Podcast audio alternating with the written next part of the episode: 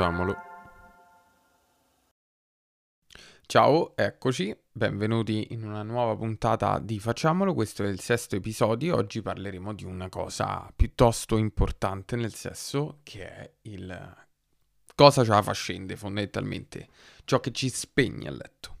Avere consapevolezza, acquisire consapevolezza di ciò che ci accende e spegne a letto e ciò che accende e spegne a letto il nostro partner è un qualcosa di fondamentale per quanto riguarda la costruzione di un rapporto sessuale che sia colmo di benessere e che sia assolutamente sereno. Ed è molto molto importante arrivare a considerare anche questa cosa. Cosa piace o non piace è un qualcosa di estremamente personale che viaggia sui binari magari della fantasia, dell'eccitazione, che è un qualcosa di assolutamente relativo e ognuno deve un pochino nella vita, durante insomma la, la storia della, della, propria sessualità e delle proprie esperienze sessuali, cercare di indagare e capire quali possono essere le cose che ci accendono e ci spengono, che possono magari coincidere con, con questioni che normalmente convenzionalmente magari possiamo percepire che piacciono e quindi le dobbiamo fare, ma magari a noi fanno un po' cacare. E questa cosa qui è importante perché cioè, anche se una cosa convenzionalmente può essere apprezzata, può, possiamo pensare che piace, che quindi la dobbiamo fare, se a noi spegne l'esperienza sessuale va da sé che è sgradevole.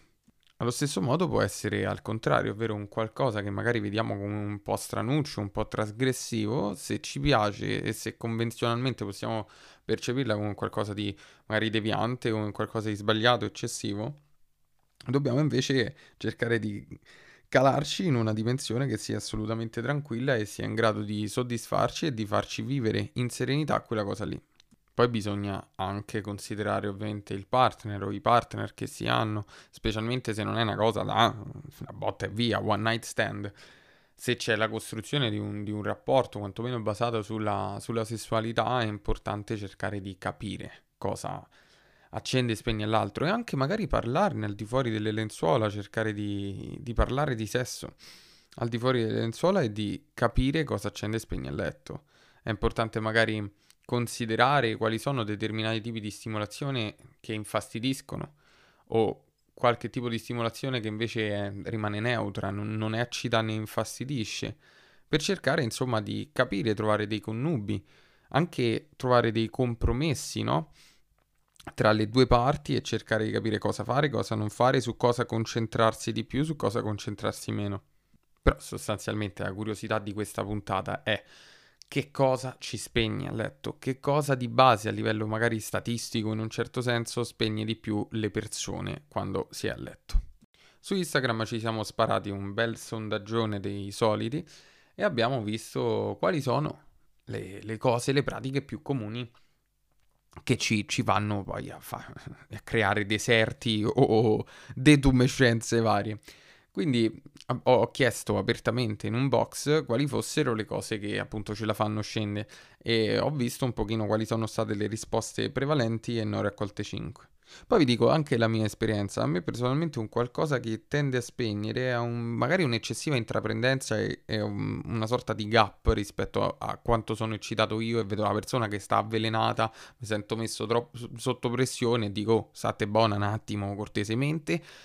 Oppure magari determinate cose che appunto non, non riescono a viaggiare con, con la mia eccitazione, con con la mia, cioè con, con, le mie necessità, per esempio un morso troppo forte, un qualcosa di eccessivamente violento proprio a livello percettivo, perché magari una dimensione, una sfera più, più, più violenta, più kinky, così non è un qualcosa che mi dispiace, però se una persona mi me, cioè, me sacca un pezzo di carne per darmi un graffietto, dico, calma, cortesemente, cioè, insomma, tornando più sul generale, invece...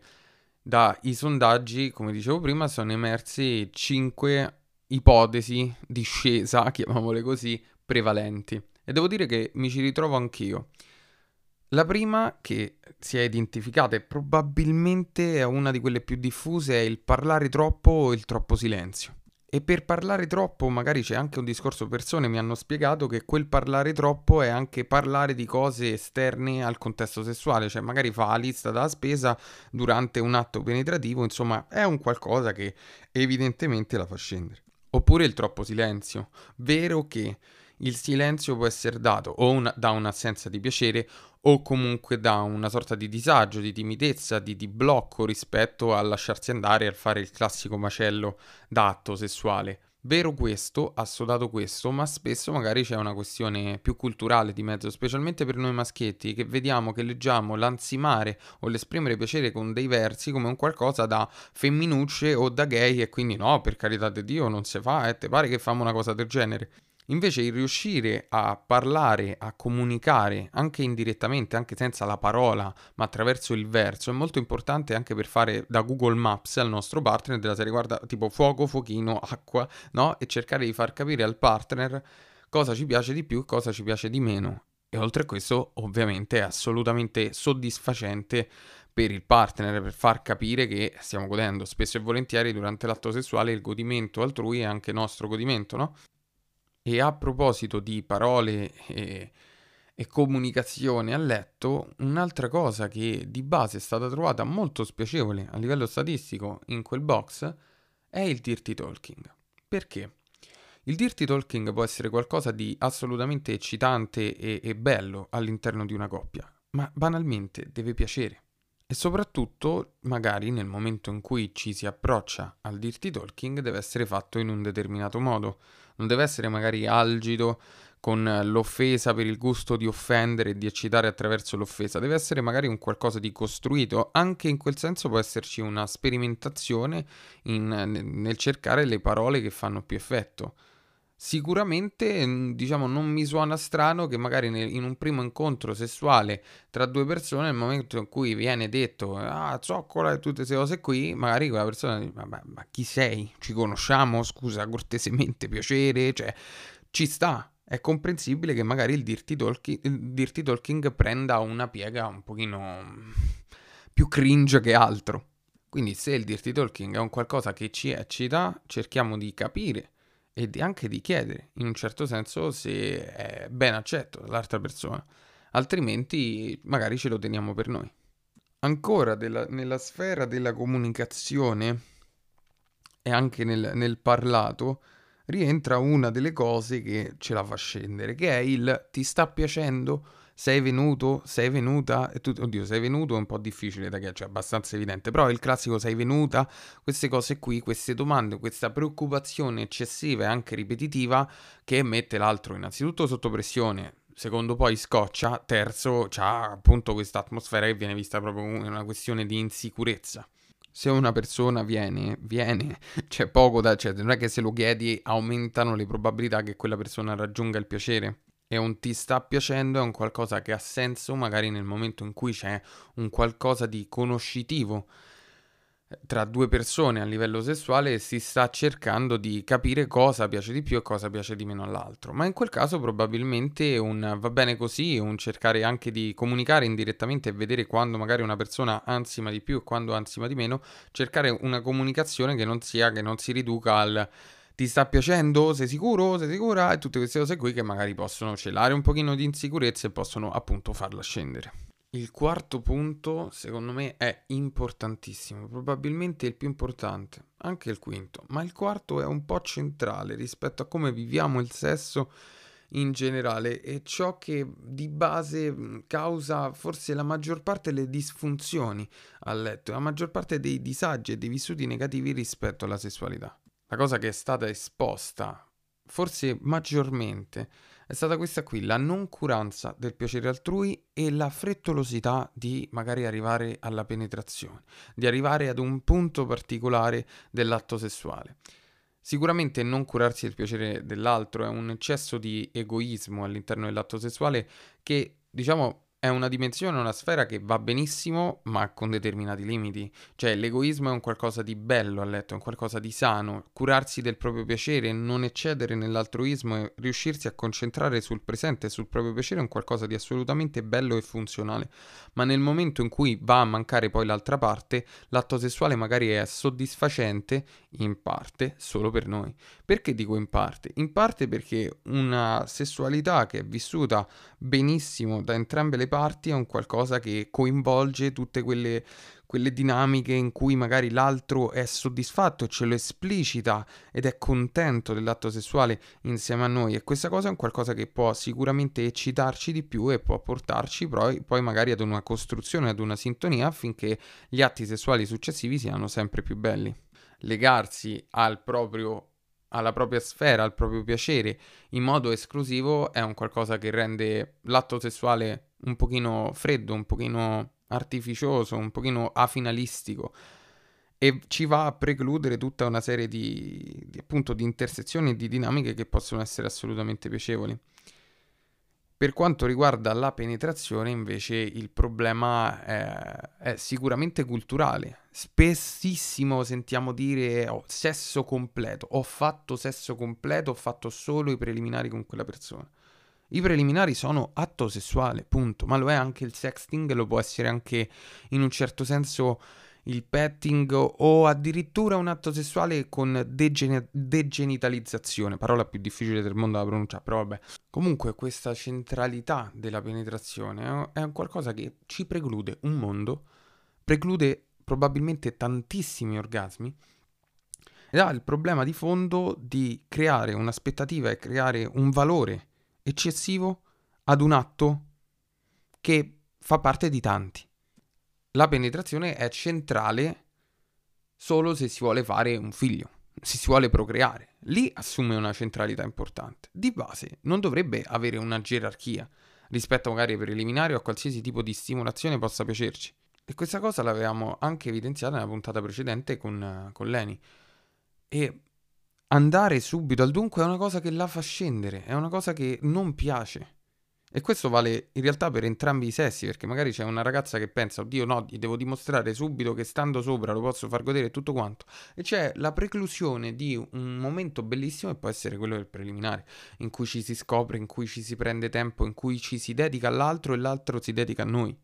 E soprattutto poi, insomma, cioè, nel senso, la maggior parte degli orgasmi femminili si parla di una prevalenza dal, dal 4 al 14% delle persone che riescono a venire con un atto penetrativo. Per quanto riguarda il resto, c'è bisogno magari di una stimolazione più esterna, più legata ai preliminari. E quindi è molto meglio, magari in un certo senso, mettersi al sicuro attraverso quella cosa e poi magari dedicarsi all'atto penetrativo.